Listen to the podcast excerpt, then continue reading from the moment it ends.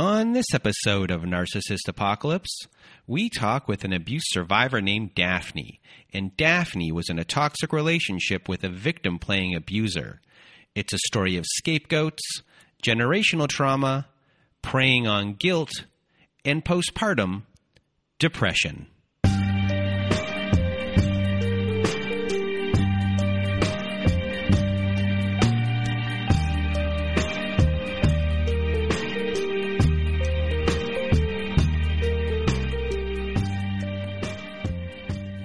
Welcome to Narcissist Apocalypse, everyone. I am Brandon Chadwick, and with me today, I have Daphne. How are you? Hey, Brandon. I'm doing good. How are you doing today? I am doing well. Thank you for asking. And before we get to your story, for people that want to share their stories like Daphne is today, please do send us an email at narcissistapocalypse at gmail.com with your story, or you can go to our website at narcissistapocalypse.com and click on the guest form button uh, at the top of the page. So, for those of you that want to be a guest on our show, we're looking for more stories. So, please do send those in. And when it comes to Daphne's story, Daphne was in a two year relationship with a victim playing abuser. And Daphne had to endure physical abuse, emotional abuse, and eventually you had postpartum uh, depression and were just this exhausted individual. You had to deal with a lot. And why I think your story is really interesting is we really get a, a good insight here into why maybe your partner at this time was who he was and uh, you know the mom uh, from that side of the family plays a role constantly in this person's life. He might have been a scapegoat in their life in his life which is part of the story but you know the mom is there and it's interesting to see how that dynamic works. So i want to thank you for being here and sharing your story. And now without further ado daphne the floor is now yours. First of all, I just want to say thank you for having me on. Um, if I can just help one person, um, then I'm going to do that. So I really appreciate you having me on here. Um, so I grew up in a family of four. Um, I'm the oldest of two kids. I grew up in a small town. I have a younger brother, and you know, it was a pretty. My childhood was pretty decent. Um, it was a lot of fun, but you know, I did battle with a parent having narcissistic traits, which I didn't really realize until what I'm going through now. And I see the red flags now, you know, so. Um, but I, I had a pretty normal childhood. I was very lucky. I'm very blessed to have the family that I have. I mean, it was pretty normal. I graduated from high school I went to college. Um, I moved out and, you know, got a job and lived on my own. And I've been doing that for, you know, the past 10 years. Um, up until I met my ex, and that just really flipped my world upside down. So, going into your relationship with your ex, did you have any self esteem issues or any sort of um, codependency things going on? Were you a people pleaser in any way?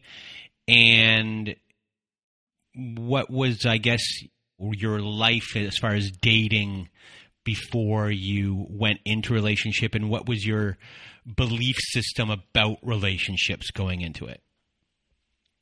As far as self esteem, um, I've never really had issues with that. You know, I've always been a firm believer in love yourself or no one else will.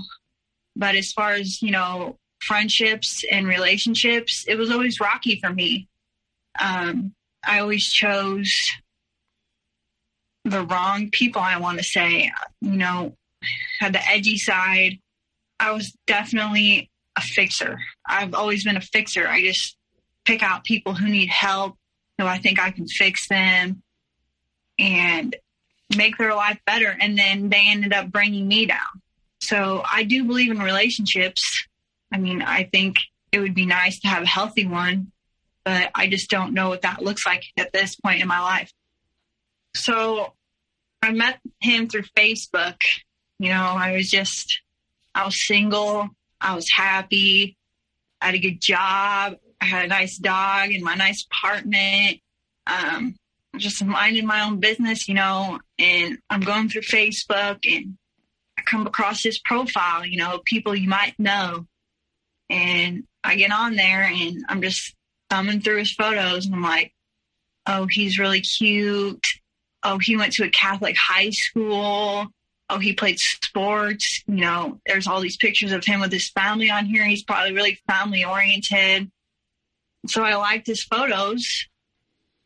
And then he ended up messaging, he found my Instagram through my Facebook and he ended up messaging me, you know, wow, you're so beautiful. Your modeling pictures are so great.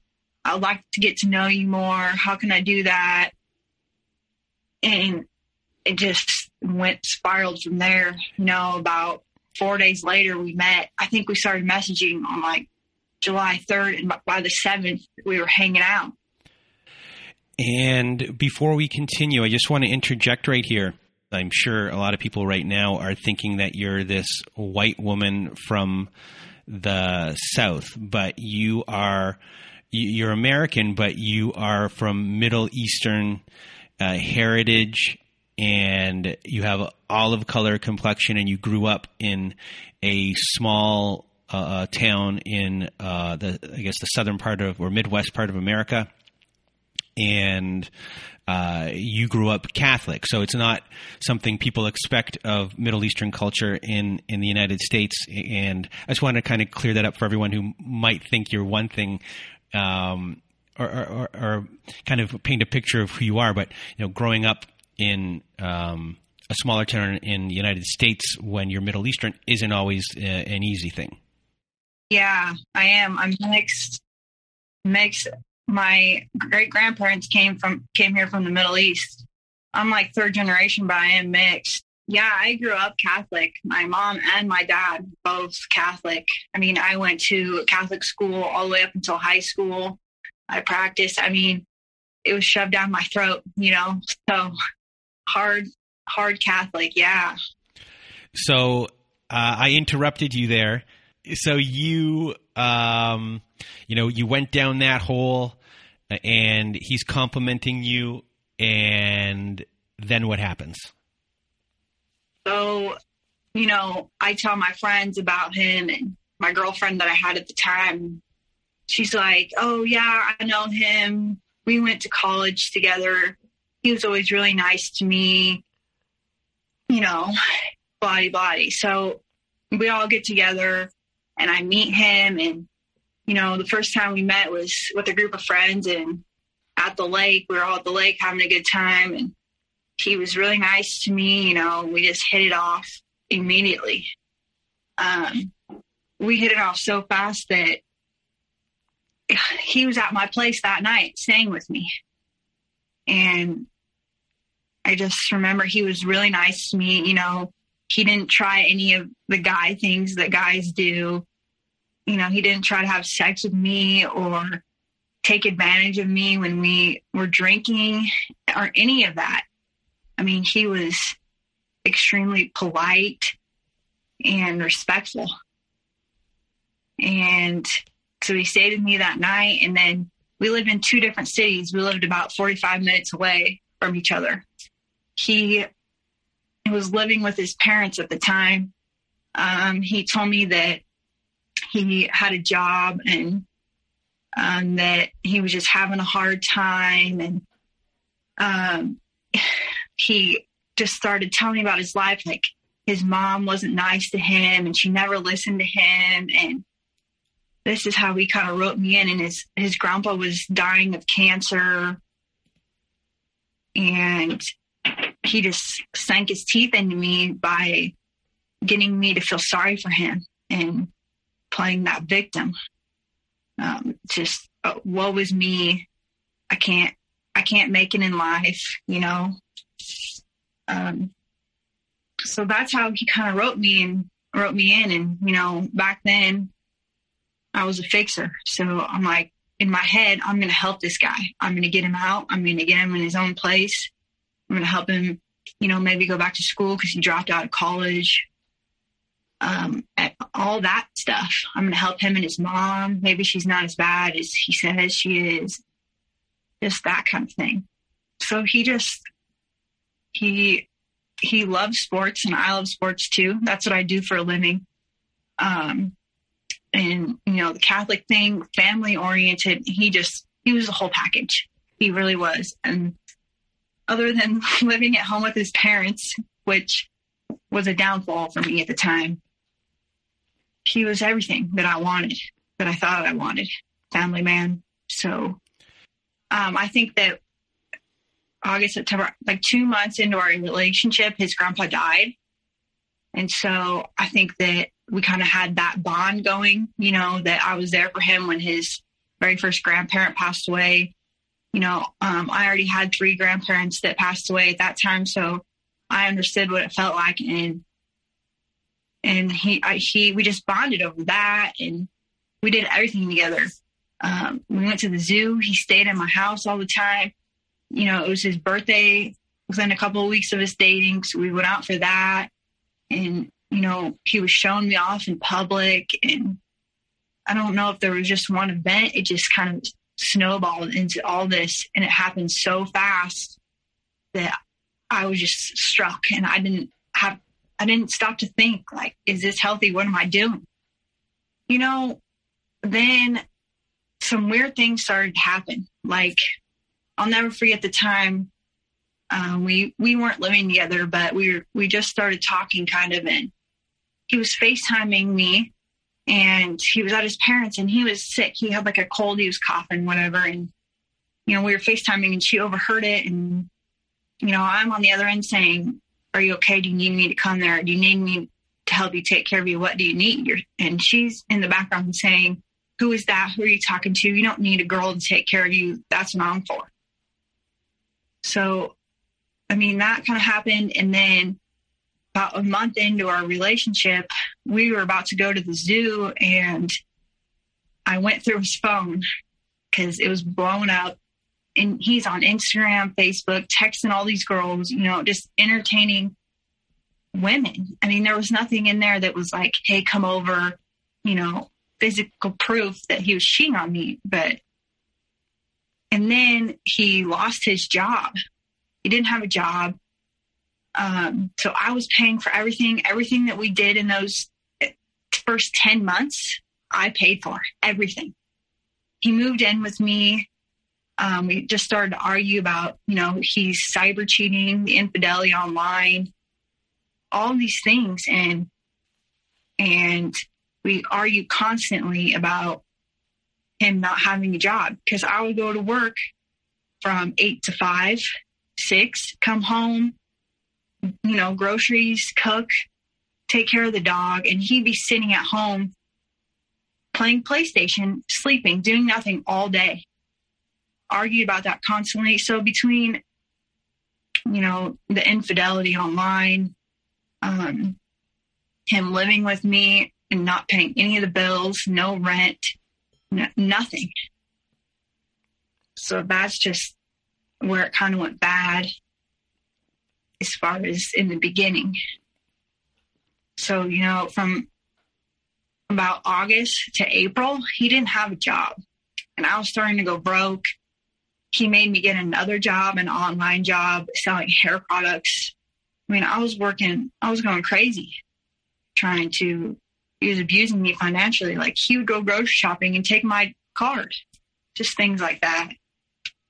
And when we started to argue constantly, you know, it would turn into like stonewalling. Like he would up and leave and I'd be crying in bed, like, why are you doing this to me? Why are you cheating on me? why aren't you trying to get a job? And he would just up and leave. wouldn't talk to me for two or three days, just stonewall me. Um, and then it got to the point where it got physical. Um, I would try to leave my own apartment to get away from him. He would physically, you know, shove me into the wall and take my keys away from me. So I couldn't leave my apartment because I couldn't get couldn't get back in. I couldn't leave because I couldn't get into my car. I didn't have my keys or hide in the bathroom. I would lock myself in the bathroom to just get away from him. I mean, and he just verbally abused me all the time. He doesn't stop talking. You can't get a word in edgewise. Um, he's still like that to this day. Just nonstop. I mean, he would say things to me like you you look like a melted ice cream cone. Like indicating that i'm out of shape. I need to go to the gym you know?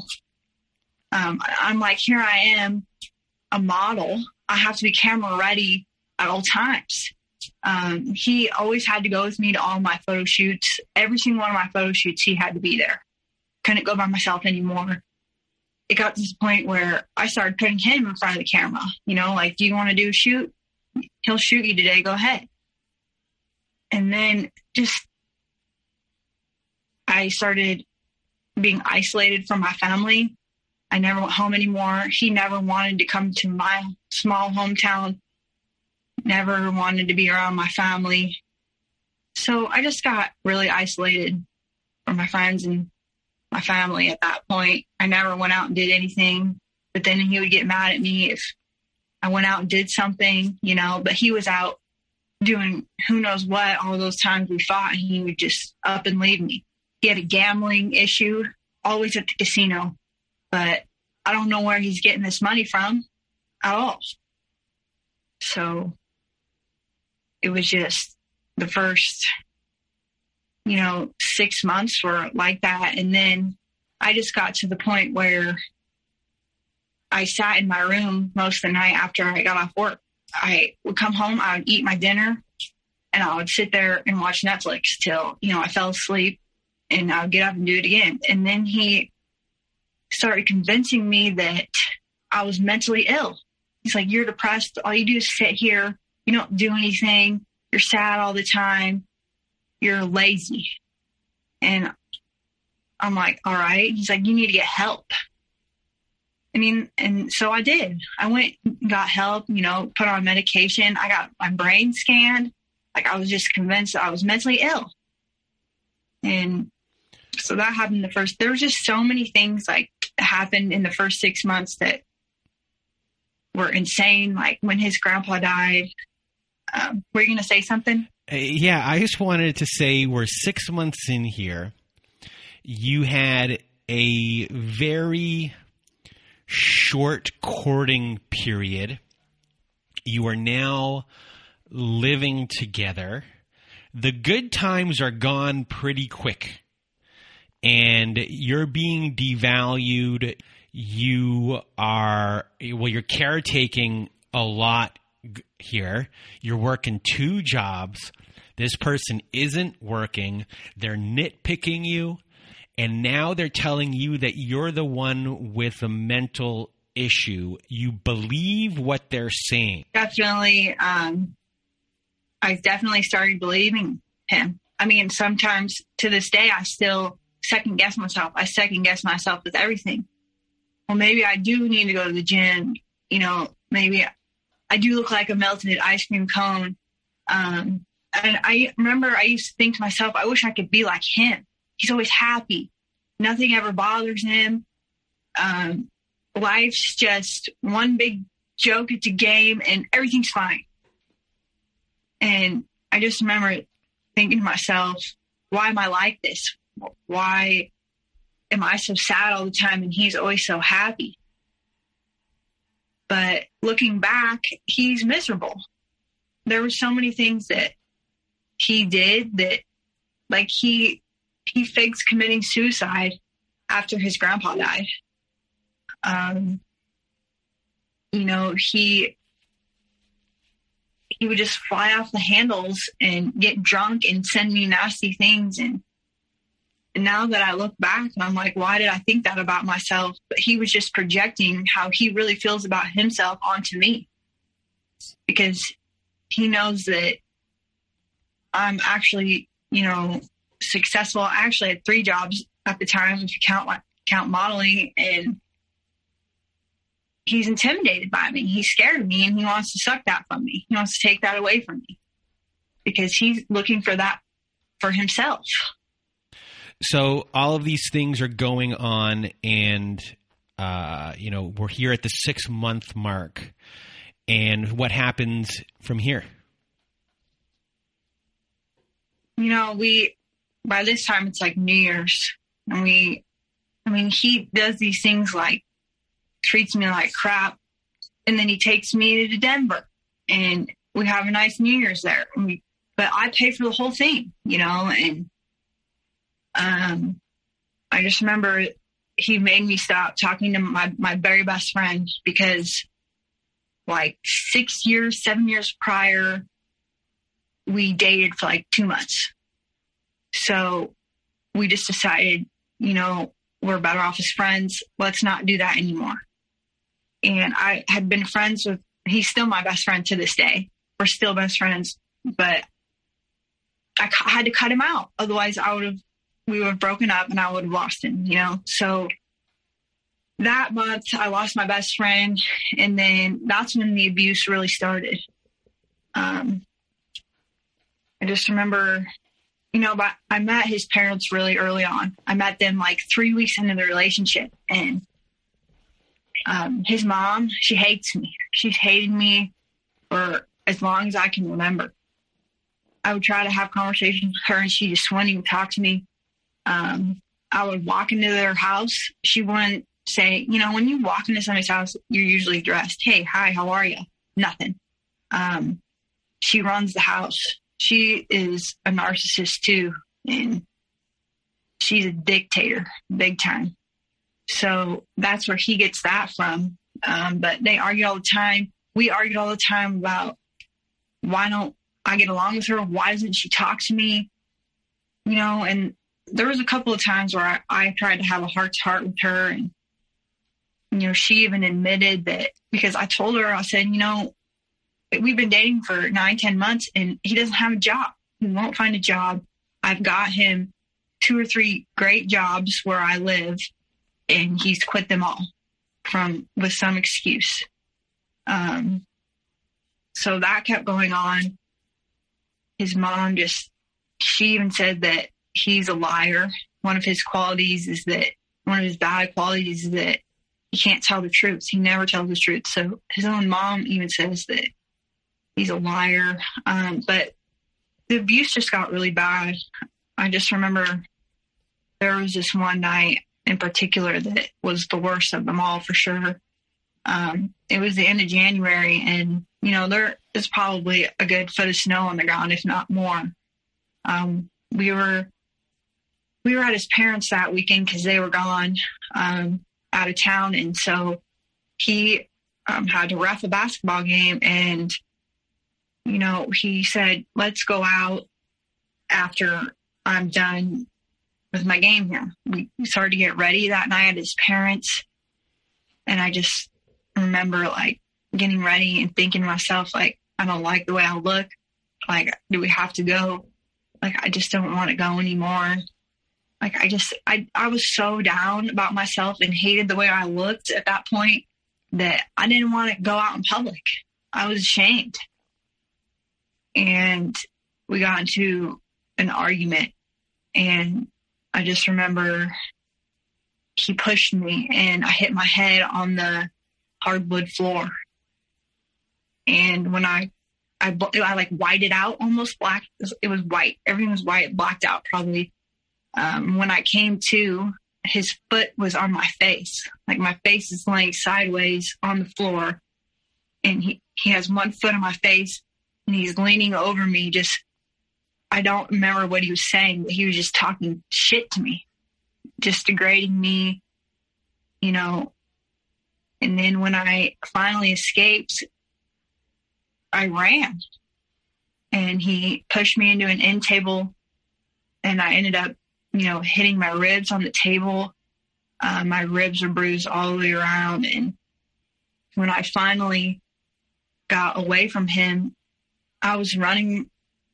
It was freezing, freezing out. And I'm running through neighborhoods, neighborhoods, and all these backyards. And I don't know where I'm at, you know, because I just got my ass beat, you know. So it was scary. Like I'm just running away from him and and then I just see him driving back and forth. I'm hiding behind these houses in these neighborhoods. And he's driving around the neighborhoods back and forth, yelling for me, like, where the fuck are you? That's what he's saying, stuff like that.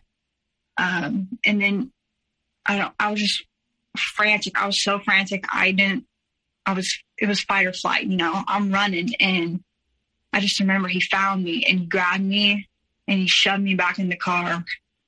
The whole time he's on the phone with his best friend, I think, telling him his friend like, "I'm a crazy bitch. This bitch did it again. Um, I hate her. Why is she like this?" You know, just all. I listened to him talk to him like I wasn't even sitting there next to him at all. After he just beat me up, and then he takes me to my apartment and he goes inside and he, he steals all my stuff. He steals my PlayStation. Um, he steals my big speaker that I have. I mean, he just, he steals everything and he leaves. And he, I can hear, I'm hiding in my apartment basement in the laundry room from him, hiding, waiting for him to leave. And then he finally leaves and you know, I call my best friend that I'm not allowed to have. And he, I, he's like, come over. It'll be fine. Like, I'll help you out. And so that happened. And I think about a week went by, you know, and then it was Valentine's Day. So he, he, we didn't talk for about a week probably. And he just, he hoovered me right back in. You know, I'm sorry what I did to you. It's Valentine's Day let me make it up to you. You know. So I went back to him. So what are you telling yourself uh, after after this? You go back. Uh, you know, are you saying to yourself, uh, he won't do this again. I can maybe I can change him. Uh, what are I guess the factors that are that are you know, besides his love bombing, are there things that are being promised or anything like that? Um, I blamed it on myself. You know, I just said to myself, it's my fault. I'm the one who didn't want to go out that night. I'm the one who started the argument. I'm the one who ran from him. I deserve it. Like, it's my fault. I was in denial too, big time denial, because when you love someone so much and then they show you who they really are, it's the hardest thing on the planet to accept, in my opinion. Um, one of the hardest things to accept. So I just, I denied, I was in total denial. And, you know, I just, I felt guilty for leaving him because, you know, sob story that he always gave me, you know, woe is me, I'm the victim. So th- I, that's why I always came back. I was just in such denial, and everything was always my fault. If I wouldn't have done this, then he wouldn't have done that. If I wouldn't have done that, then he wouldn't have done this. So it was just always my fault. That's why I always came back, I think. So now you're back in the relationship with him, and what happens from here? We are like, okay, we got to work this out. We have to do this right this time. Like that, that can't happen again. We can't do that. And so he gets this job where I'm living. It's an overnight job at a grocery store. So our schedules are totally flip flop. And he's working nights and working days. Like, and I'm not really seeing him that much. And now that I look back, I'm just like, were you even at work or who were you out? What were you do- like? I don't know who you are at this point. I don't know. So he's working this overnight shift. And then he convinces me, you know, well, I just, I don't like my job. I think that it would be easier for me to get a job where I'm from in my hometown. And it'd be easier for me to get a job there. I'm like, okay, what do I got to do to make this work? So I put my two weeks in at my nice job. I still continue my online business. And by this time, I've totally quit modeling because he doesn't want me to do it anymore. Like, I quit modeling for almost over a year. And so springtime rolls around, you know, it's probably March. Put my two weeks in.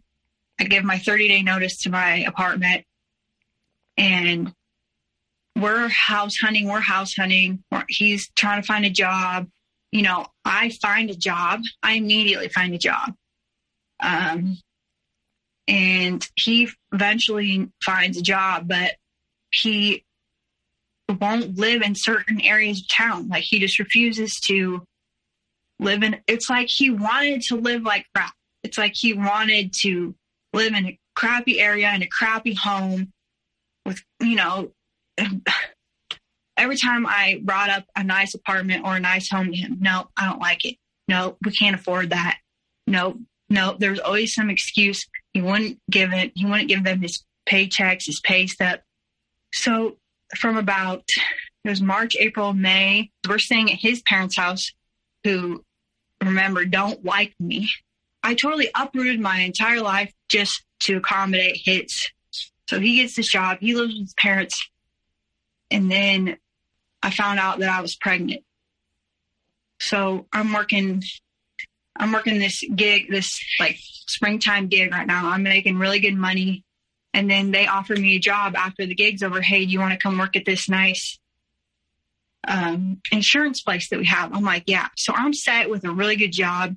Um, and then, you know, before I found out that I was pregnant, I I broke up with him. Um, I break up with him, and he can't handle it. He loses his mind. Um, he hacks all my social media all my Facebook, Instagram, Snapchat, hacks it all. Can't get into any of it. Um, he stalks me while I'm working, comes to work and bothers me, you know, cussing at me. Why are you doing this? Why are you doing this? And I'm I'm freaking out at this point. Like my modeling career is my portfolio is my Instagram, you know. I was I was freaking out. So I I took him back again and then and then six weeks later i found out i was pregnant the day i i i literally borderline fainted when i read the yes word on that pregnancy stick you know i fell out of my chair and, and he's all over there oh yes we're gonna have a baby you know i'm pregnant and then it was just it was a rough pregnancy. Um, he was never there.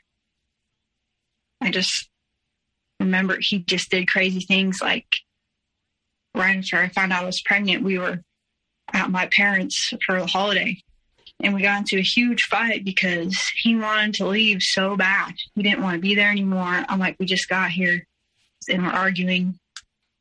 And he goes into the bathroom, locks himself in there, and turns the water on, the faucet. I can hear the faucet running. And then, you know, I'm like, let me in, just let me in. And he won't let me in, won't let, let me in. And all of a sudden I hear this big thud. Like he fell down or hit his head or something. And then all of a sudden I hear the door unlock, a little click. So I open the door and here he is laying on the floor with a bathrobe belt. He took the belt from his bathrobe and tied it around his neck. And then his face is covered in water and the bathroom sink is overflowing. So he's um, in there, like trying to commit suicide, trying to drown himself and choke himself. But then later I'm thinking, like, today, how can you drown and hang at the same time? And then the bathroom door just unlocks itself. Like he's he try he begs committing suicide so that he's never wrong because we always argue about these things like you know you're cheating on me. I caught him every three months probably at least you know in his phone talking to all these women. I mean and it was the weirdest thing too like a full moon every month or something. And this monster would come out and he would freak out and take it out on me i don't know what happened to him but and then you know here i am probably almost two months pregnant and I we still don't have a house yet. I'm still living with my parents, driving back and forth. And then finally, you know, I start my new job that I was offered. We get this house, and he's like, "We have to fix it up, though. Like it's a hunk of crap. We have to fix it up." And I'm like, "Okay." So we go in there and we fix up the whole thing, and then they're like, no, you can't live here. We never told him that he could live here. I don't know where he got that. He just said, you know, that he was going to fix it up for us. So he lied to me about fixing up a house so he could get paid for fixing it. And here I am pregnant trying to paint, you know. So these lies are continuing at this point. So how are you feeling? yeah, I definitely felt trapped by being pregnant. Um, you know, I was always taught, you know, you get yourself together, get married, and then have a baby. Um, I grew up with two parents. He grew up with two parents um, together. They're they're both still together. So I just had it in my head, you know, I have to stick it out with him because my kid needs both of her parents together. So I was totally trapped, totally. And he knew that. And he just did crazy stuff from then when I was pregnant. So, you know, you're isolated here from your friend, if I remember correctly. Um, are you able to talk to anyone, or is that just not happening? And if you are able to talk to anyone, what are they saying, and what are you saying to them? so I did have this girlfriend, but but she has ended up turning on me too. Like those two are best friends now. Um, so he has manipulated her against me at this point in in my life, but she has a baby too with a man that cheated on her and treats her poorly. And I, I mean, from my point of view, I always told her like, you don't deserve that. He, that guy's not welcome in my home. I don't want him around me and she never said, "Get out, leave him. Why are you putting up with him?" Why? Like he, this. He just always had excuses made for him. Even my so-called best friend encouraged me to stay with someone who just beat me up and who treated me poorly. And she'd make excuses like, "Well, the baby needs her father," and I don't think that, like I would go to her like I wasn't cheating. She just didn't want anyone to have a better life that was in the same situation as her you know, she didn't want me to be doing better than her or, you know, so she's like, well, that's just really selfish. Who says those kinds of things? Who encourages you to stay with someone who abuses you? So, you know, at this point, you are, you know, in this relationship with him. You're you're pregnant at this point, and do you start getting abused while you're pregnant? Um, you know, there were a couple of times physically, yeah. Like he would shove me to the ground or shove me out of his way. Um, but it was mostly mentally and emotionally at this point. Um, we finally, I finally just cracked on a house. You know, we got this little disgust. It was like 650 square feet house there was nowhere for a nursery.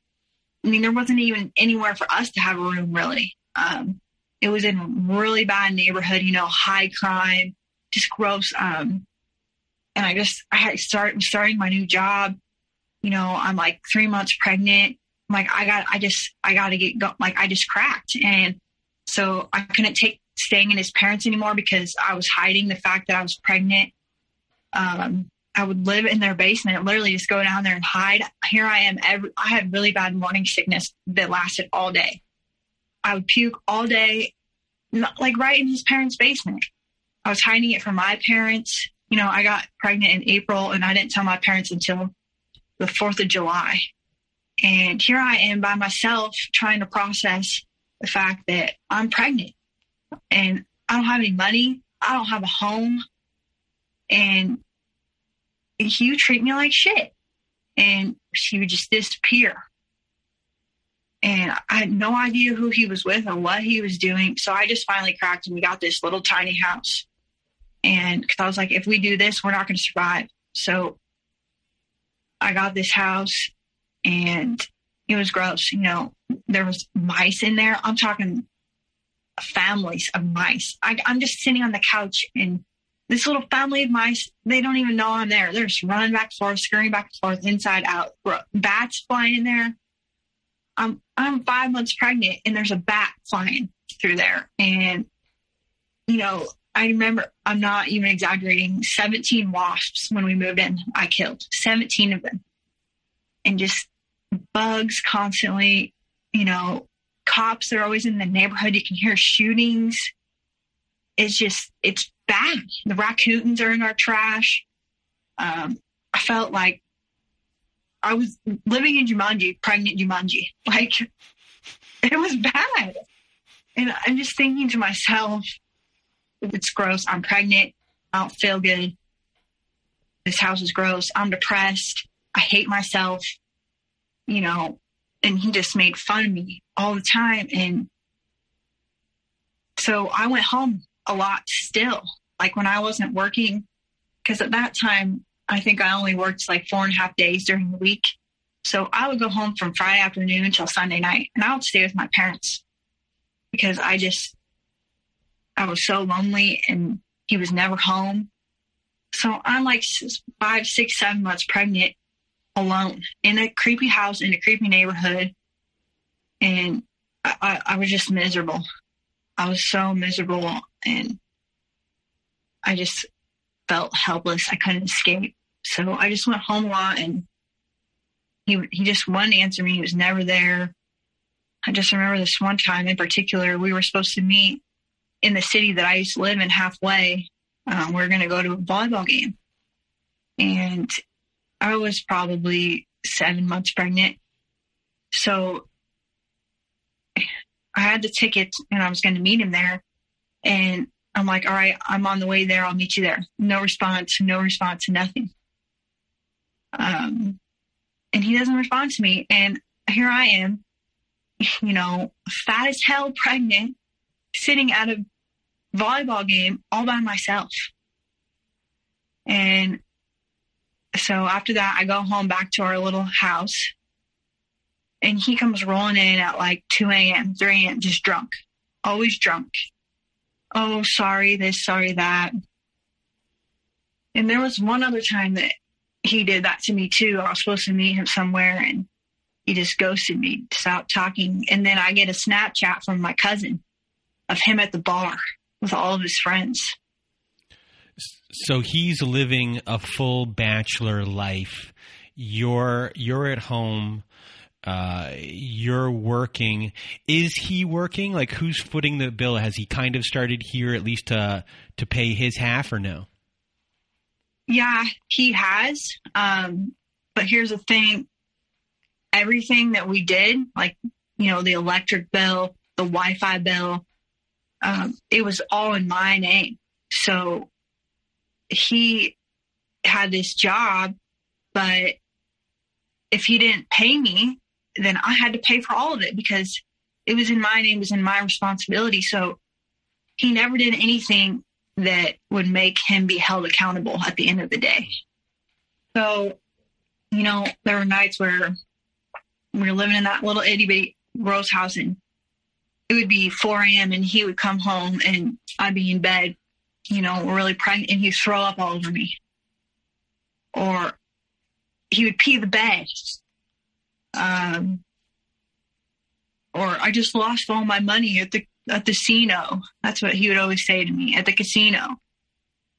And I just looking back, like I know that he was probably out there cheating on me. Like he would go out all hours of the night and then come home the next day and kiss me and have sex with me. Like I'm seven months pregnant.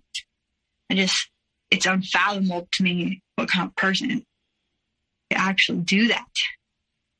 So, you know, at this point, I'm like miserable because I know he's doing stuff.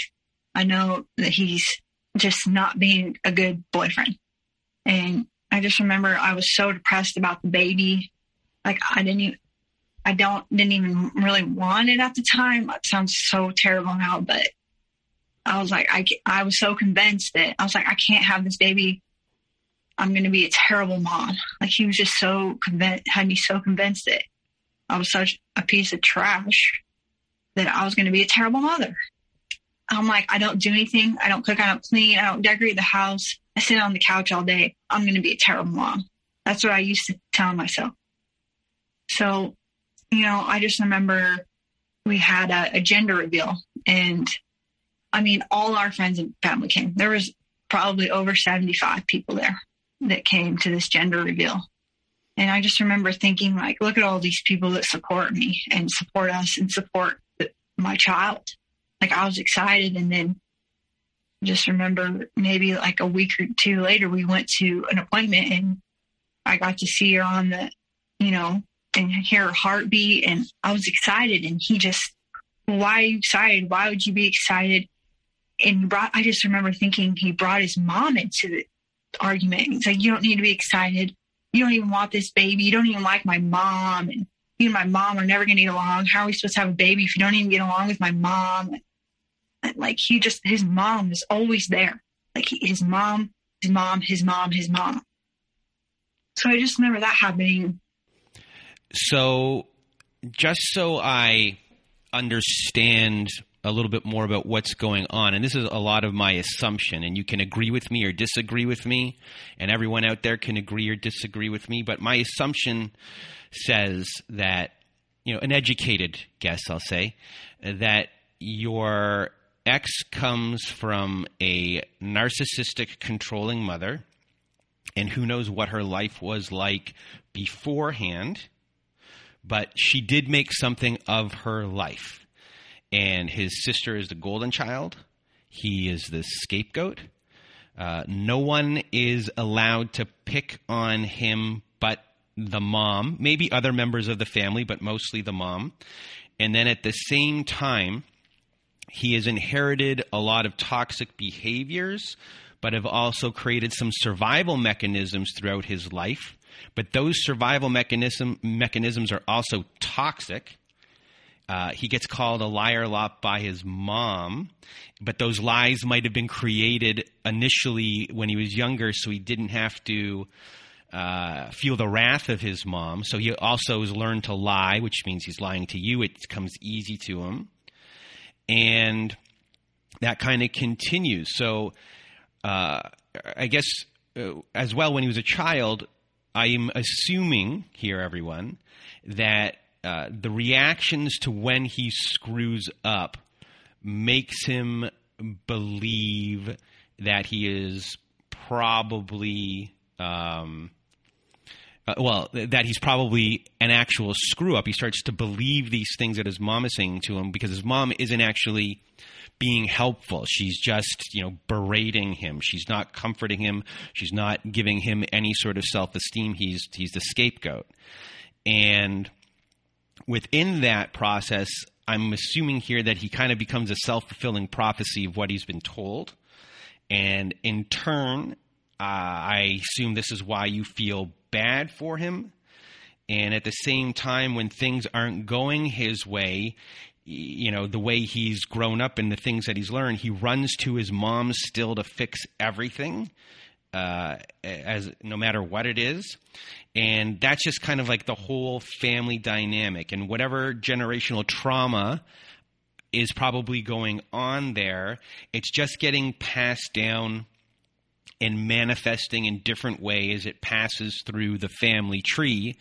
and now here you are dealing with this generational trauma from a family that's getting passed down, dealing with a scapegoat who, yes, has probably been dealing with you know, this person his whole life and gotten the short end of the stick, but is now not taking responsibility for anything. And when push comes to shove in your situation, he'll always run to his mom to try and fix it, and you don't want to mess with the mom. Do I have it in your mind? Do I have it pretty yeah, pegged down? That's 100% true, yes.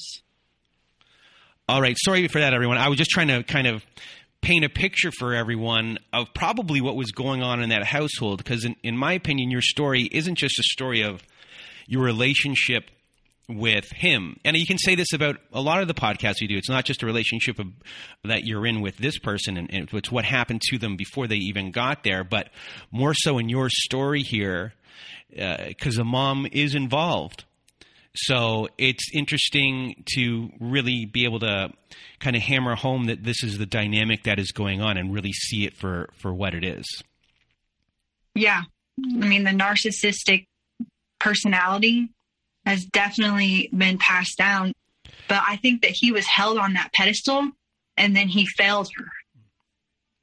So so after the party and, and how you're feeling uh, with everything, you know, with the stuff going on with his mom, um, and how his mom is being kind of brought into this situation, you're being put down when you're now really excited about having a baby.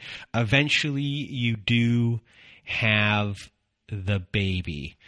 So, uh, what uh, happens from there? So, we kind of got a big break with the house and something to do with the landlord didn't pay his property taxes for like five or six years. So we got to break the lease and we got out of that and we ended up getting a bigger place that it was it was okay. Um, but we moved in and about two weeks later I had my daughter. And you know, we didn't it was, I remember the night I had her. We were arguing and I was upstairs watching TV and he was downstairs just ignoring me like he always did. He always stonewalled me. Always. Like I would try to talk to him. and He just shut me out.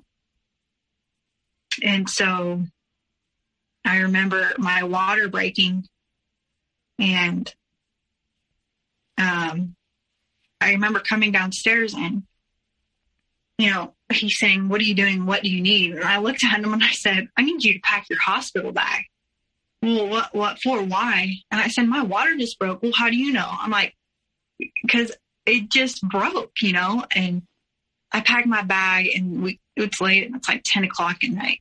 I have my baby. And then the day after, he, I was still in the hospital because this was right before COVID hit. This is January of 2020. And right the day after she was born, he just leaves the hospital and he says, I'm going home to clean the house. I'm going home to disinfect the entire house and get it ready. And I just remember thinking to myself, like, I, I've been nesting for like a month. We've been in this house for two weeks. You know, I've been trying to get everything. Like, what do you have to, like, what is there to do? But I was just like, okay, you know, he's being nice. He's trying to be a, a good dad, you know. So he disappears for like the whole day. I'm in the hospital, you know, this baby's not even a day old and he's nowhere to be found. And I just remember the lady coming in, in and out of the hospital room. Um, is the dad here? I need him to sign, I think it's a birth certificate or some sort of certificate to say that he's the dad, you know? There's like two or three times she came back in that, and he was just nowhere to be found. And I just remember texting him, knowing I'm still cleaning, or it'd be no answer. And so, like, that was weird. And then, you know, we take her home, and um, at this time, he switched job because he got fired from his old one. Um, I think he got fired in November because he got caught stealing stuff from his job. Like he was hopping the fence and stealing equipment because him and this other coworker were going to try and start their own business. Um, so he was stealing their equipment. I'm talking like heavy asphalt equipment. Um, so he ended up getting this new job. You know, it was really good, paid well. Um, they offered everything benefits. So um, they gave him like five days off for you know maternity leave, paternity leave, and so he goes back to work. Um, and you know, my parents visited on the weekend and things like that, but I felt like I couldn't reach out to his mom. Um, but I just remember like the first couple of days, um, you know, everybody wants to come over and see the baby. And um, there was one day that his his family came over, and his mom was there, and his you know some of his aunts and his grandma was there, and his mom was just she just going off. She doesn't stop talking. You know, she has to be the center of attention. Here we are with new baby center attention. And I just remember his aunt calling me into the kitchen, like, "Are you okay? What do you need? Do you need anything?" And like, I'll never forget her for that because she actually asked me if I needed help or what I needed. His mom had never done that in the year that and a half that we had been dating at that point. Um, so, you know, it's just weird things like that. And then I just was home for, think I was home with her for eight weeks. And I, my mom was an hour and a half away. You know, she, she was working, um, and then I just didn't feel comfortable reaching out to his mom. So he's at work supposedly all day. And then he's supposedly doing snow removal at night too. So here I am at home with a new baby for eight weeks doing it by myself and she didn't sleep. She would eat and then I would put her down. She would sleep for 20 minutes and start crying again. And she was the type where she wouldn't sleep unless she was held. So I, I was so sleep deprived. I was just exhausted. He never helped me. He had the mindset of, well, I go to work all day, every day. I'm not coming home to help you take care of her. He never got up at night with me to take care of her. Um, just, I, there were times where I didn't even take showers. I didn't even brush my teeth. If I took a shower, she was in the boppy outside of the shower, you know, in her little, bo- like just things like that. He never helped me.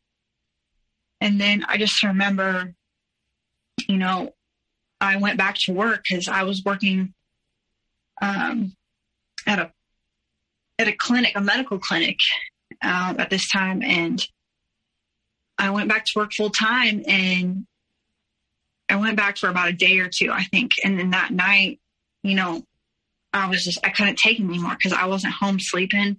I was up all day, all night, literally, and you know, my baby was crying, our baby was crying, and I just woke him up. It was probably two in the morning. I said, Can you please get up and help me? Like, I can't do this.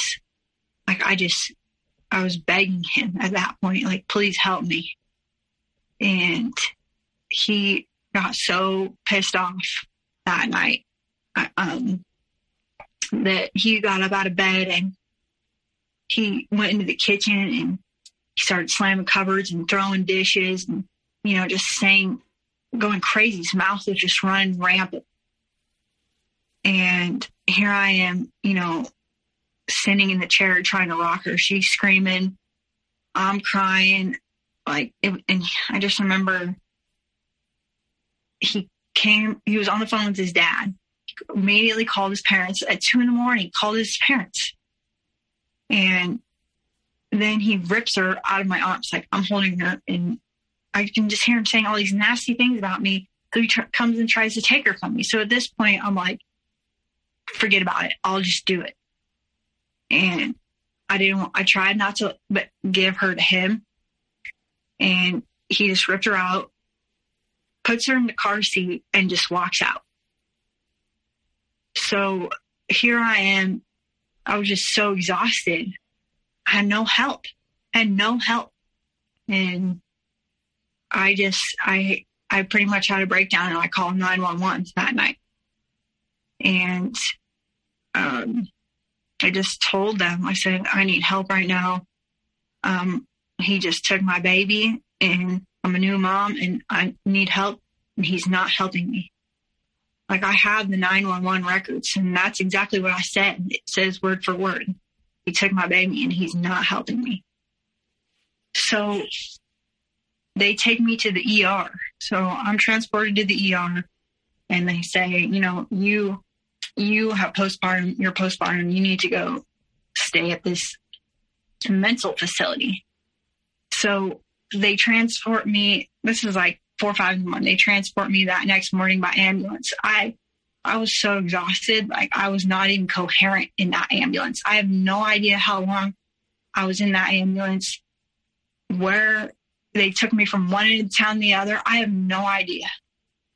I don't know what's going on. I barely know what I'm doing. Then they check me into this mental facility. I'm checked into a mental facility um, about seven in the morning.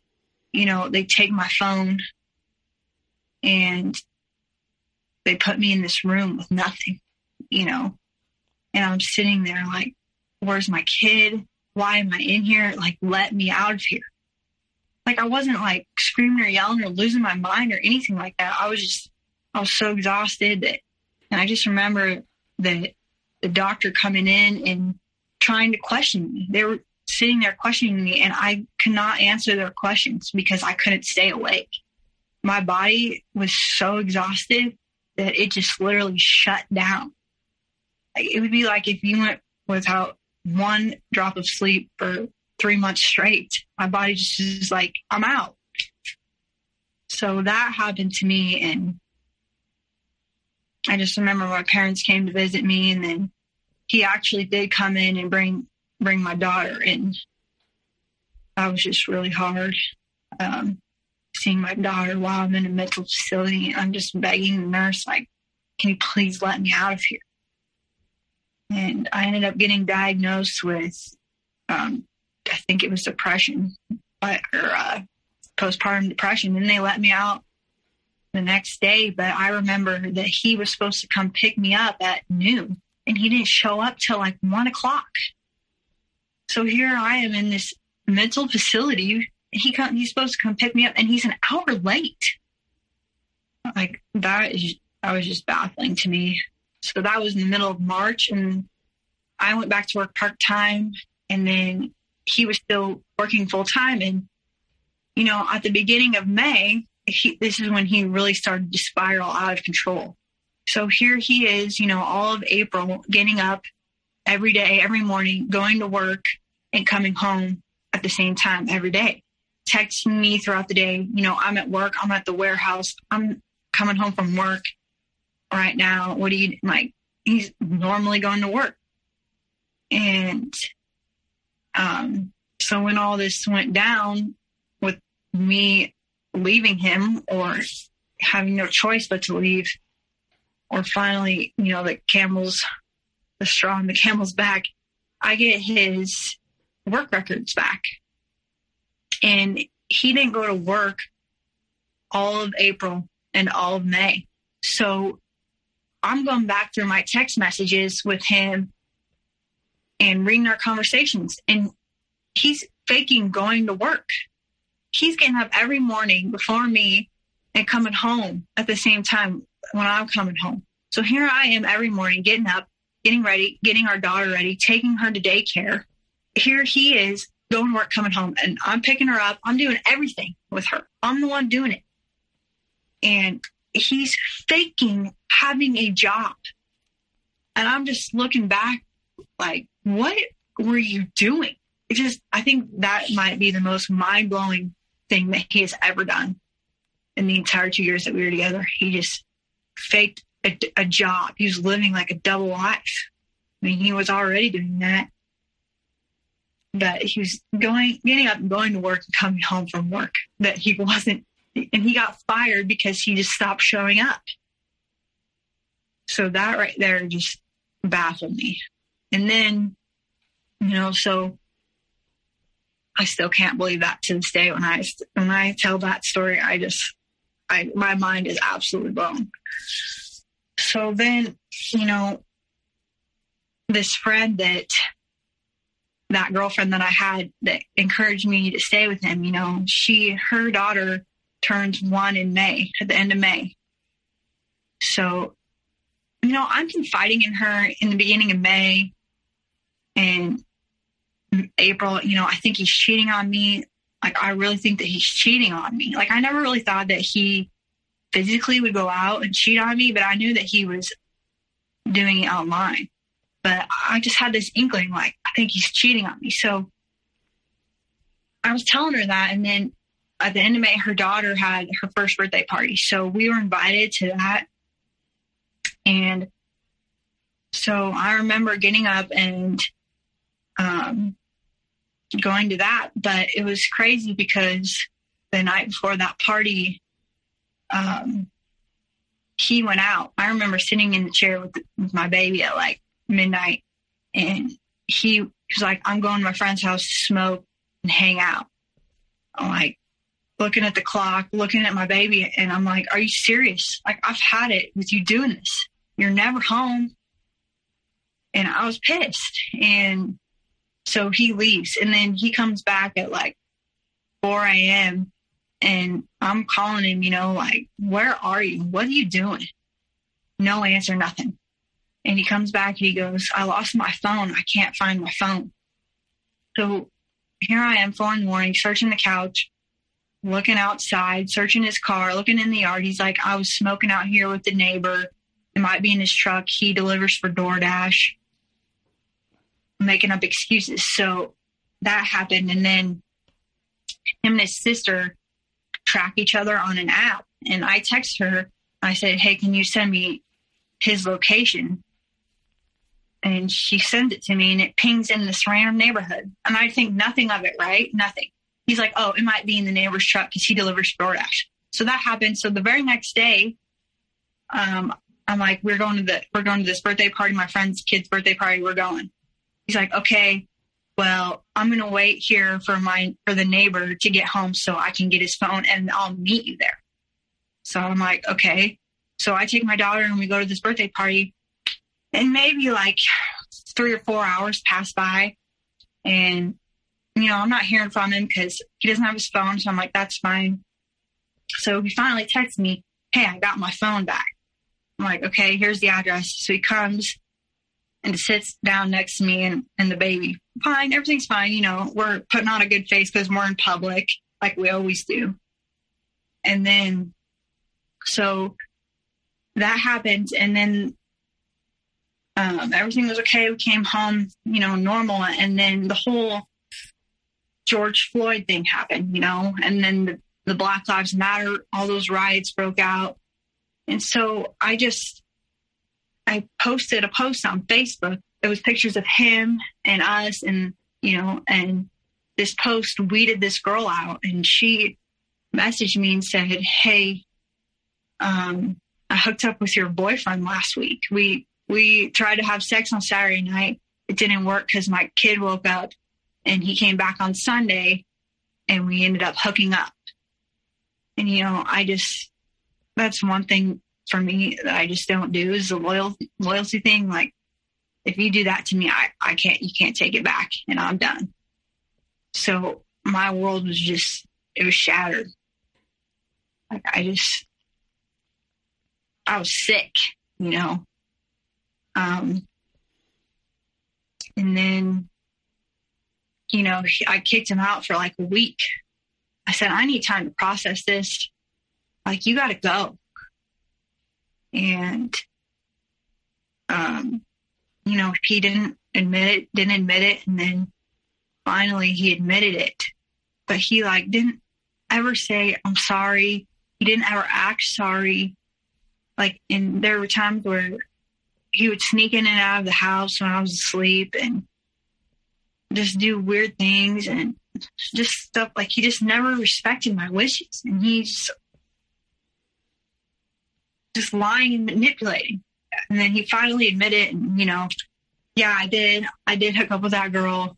But she told me that um, he told her that I'm a lazy baby mama that only works part time and that, we don't live together and that we're not together and that he takes care of our child and that I don't do anything and that he has his own house and takes care of it and pays all the bills. So here he is, no job, faking a job, and running around with women while I'm at home taking care of a brand new baby. All during, you know, I just had a mental breakdown. It was crazy. I can't even put it into my brain can't comprehend it.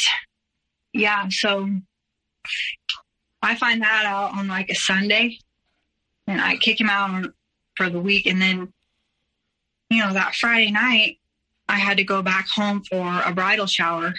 Um, one of my good family friends was going to get married and she was having a bridal shower. And, you know, at that point, I didn't really know what I wanted to do. I didn't know if, if I should try to stay and work it out or if I should just leave. So I didn't really pack anything, you know, just the necessary essentials for the weekend. And so I went home and I didn't really hear from him all week at all. You know, he, there was never, I'm sorry, let's fix this. I love you. Let's fix like nothing, no remorse, none. And, um, Sunday night rolled around I was supposed to go back because I had to work Monday.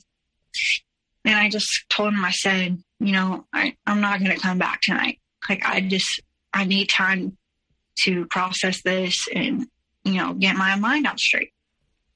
And him and his mother lost their minds. They got into the car and drove an hour and a half to my parents' house to try to take the baby.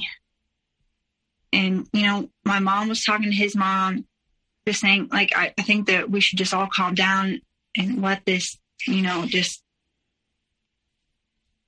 just dwindle a little bit because it's just so new. And mom's like, I don't think that you should come to our house. And his mom said something to my mom, like, what are you going to do? Shoot me? And she, I, my dad went out there first and she just laid into my dad, just ripped him out. And then, you know, I went out there to try to talk to her and she wouldn't let me speak at all. And then she did some disrespectful move to me like with her hands, like putting them into like close your lips and like, hey, like be quiet. And I just shut the door in her face. So that happened. And then, so they end up leaving. So I end up, you know, thinking, I can't do this. I can't go back to him. I'm not going to do that. I have to set an example for my child, you know, and I'm not going to go back to somebody who treats me the way he's treating me and just cheated on me. So I try and go and get some of my things and he's there and um, you know i brought a friend with me because i was scared he tries to fight my friend he tries to get into a physical fight with my friend and he won't let me get my things um, but when i get there all of my daughter's stuff was totally missing gone couldn't find any of it no clothes, no bottles, nothing. Couldn't find any of her stuff. So we ended up just leaving and just we just left and he sends his sister over to like record us and just crazy stuff like that. He immediately calls his mom. Um so that happened and then, you know, I just I ended up filing for custody in my hometown and then he ended up filing for custody in the town we lived in. And then it just, it was all bad from there. Um, so court wasn't a great experience for you, but you did end up getting 50-50 custody. And how is your relationship like going forward with him? Like, do you talk to him? Uh, are you guys not talking? Do you guys use an app? And how has it been? And how has your life been uh, since you've been separated? Like, he doesn't care about taking care of her. Like, when I get her back and stuff, like her nails are dirty, her hair is a rotted mess, she's a mess. He just, he doesn't take care of her. And I'm just afraid that he's going to abuse her because he abused me too. And that's a big worry uh, for you and for a lot of people that are going through this because it's just it's a difficult thing to have to give 50-50 custody to someone who uh, was abusive, is abusive. You know that that goes on in their household for for generations, and it's a hard thing to do to have to give uh, a child over to someone who is like that. And you know the court system is not perfect. It needs to be fixed in a lot of ways. I I, am sure you would love to have 100% custody of your child, but in a lot of these cases, it's 50 50. And I know that people are trying to get laws changed as far as domestic violence goes. If someone has been uh, the victim of domestic violence, you know why should your child have to go to that person? So it's something i, really feel for you in, in in this occasion and for everyone who who, who goes through this. So uh, I, i'm really sorry about that. And for i guess you right now how are you doing and, and how is your healing process gone? Um i mean I am still healing because I'm still going through the trauma. Um, but as far as like getting my life back, I accomplished more in the last year than I did in the two years prior of being with him. You know, I got my career back. Um, I am a golfer. I got my golf game back. I started modeling again. Um, I became part of groups to help people against narcissists and abuse and that kind of thing. Um, you know, I I've been in magazines. I mean, it's just it's crazy how much I have turned my life around, even still with the odds against me, with him still treating me absolutely terrible and having the pain of my daughter not here with me a whole week at a time for the last year and a half and still accepting that that's probably going to be my reality. Um, I still have trouble, you know, like with anxiety and stuff like that because he is a trigger for me. Every time that we do exchanges, I, you know, my heart races and I get nervous and I'm scared because I have to face my abuser once a week, you know. But overall, um, i I think I've bounced back pretty well. I'm a lot better without him. And if you had any words of wisdom or advice for others going through it, what would you say to them? Um, I would just say, don't listen to them um, the way they treat you is how they actually feel about themselves. And the reason why they chose you is because you're special and they actually see that in you. And they're just a parasite trying to suck that life out of you and and that you're not crazy. You're not crazy and that you're worth it. Well, Daphne, I want to thank you for being here with us today and sharing your story. You did a great job, and you're going to help a lot of people. So, thank you so much. Thank you very much. Thanks for having me. I really appreciate it. And for those of you that want to be a guest on our show, like Daphne was today, please do go to narcissistapocalypse.com. And at the top of the page, there's a button there that says guest form. And when you click on that button, it takes you to our guest form page. And on that guest form page, we have lots of instructions. Please read those instructions and send us an email at narcissistapocalypse at gmail.com or send it through our guest form page. And we can never have enough stories. So please send in your stories. Everyone's story is worth it to put on the show. You might not think sometimes you're like, oh, a lot of the stories on the show they're you know uh, at another level but you know abuse is abuse. Subtle abuse is abuse. All of everyone's story is useful to someone out there.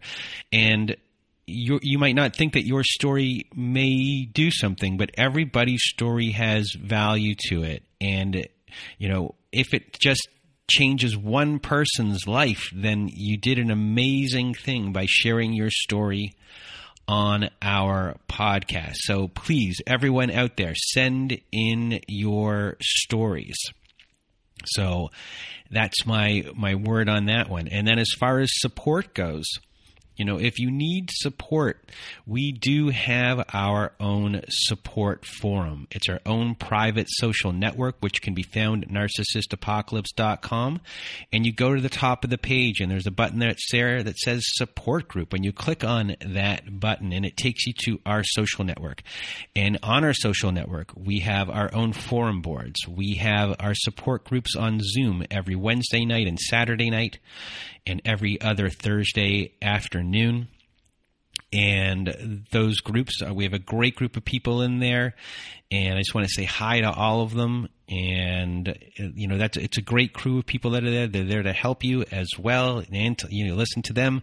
It's all a circular thing. Everyone helps each other. So please do go Oh, there's more stuff on there. I almost forgot. We have episodes that never never made it to air. We have uh, episodes uh, that are ad free as well. And if you just want to support our show, just sign up to our support group.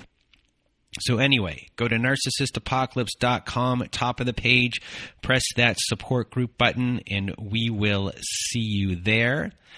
And if you need even more support, you can go to domesticshelters.org. So if you or someone you know are experiencing abuse, you are not alone. DomesticShelters.org offers an extensive library of articles and resources that can help you make sense of what you're experiencing, and they can connect you with local resources and find ways for you to heal and move forward. So please do go to DomesticShelters.org to access this free resource today. And also, everyone, a friend of mine has a wonderful new cookie company. And I'll tell you why. Because it's an actual cookie where you can pull out it's kind of like a fortune cookie but it's a real cookie it's done in a really neat way where you can pull out what looks like a fortune but they're just wonderful messages it's for uh, it's like self affirmations and it's not just for you you can get a batches for your kids so kids can have a cookie healthy cookies nice cookies all different types of cookies and when you pull it out, there's these nice messages for self esteem, self worth, self everything. And it's a wonderful company called Be Loved. And you can reach them at blovd.ca. It's a fantastic cookie. It tastes delicious. I've had them before, and the messages are wonderful. It's it's eating a cookie, feeling good about eating the cookie, and then feeling good about what you're eating. So please, you know, if you want to support the show, um, go to blovd.ca, blove.ca, and uh, that's it. From you know, thank you, a big thank you again to Daphne for being a guest on our show, and so from from Daphne and myself, we hope you have a good night.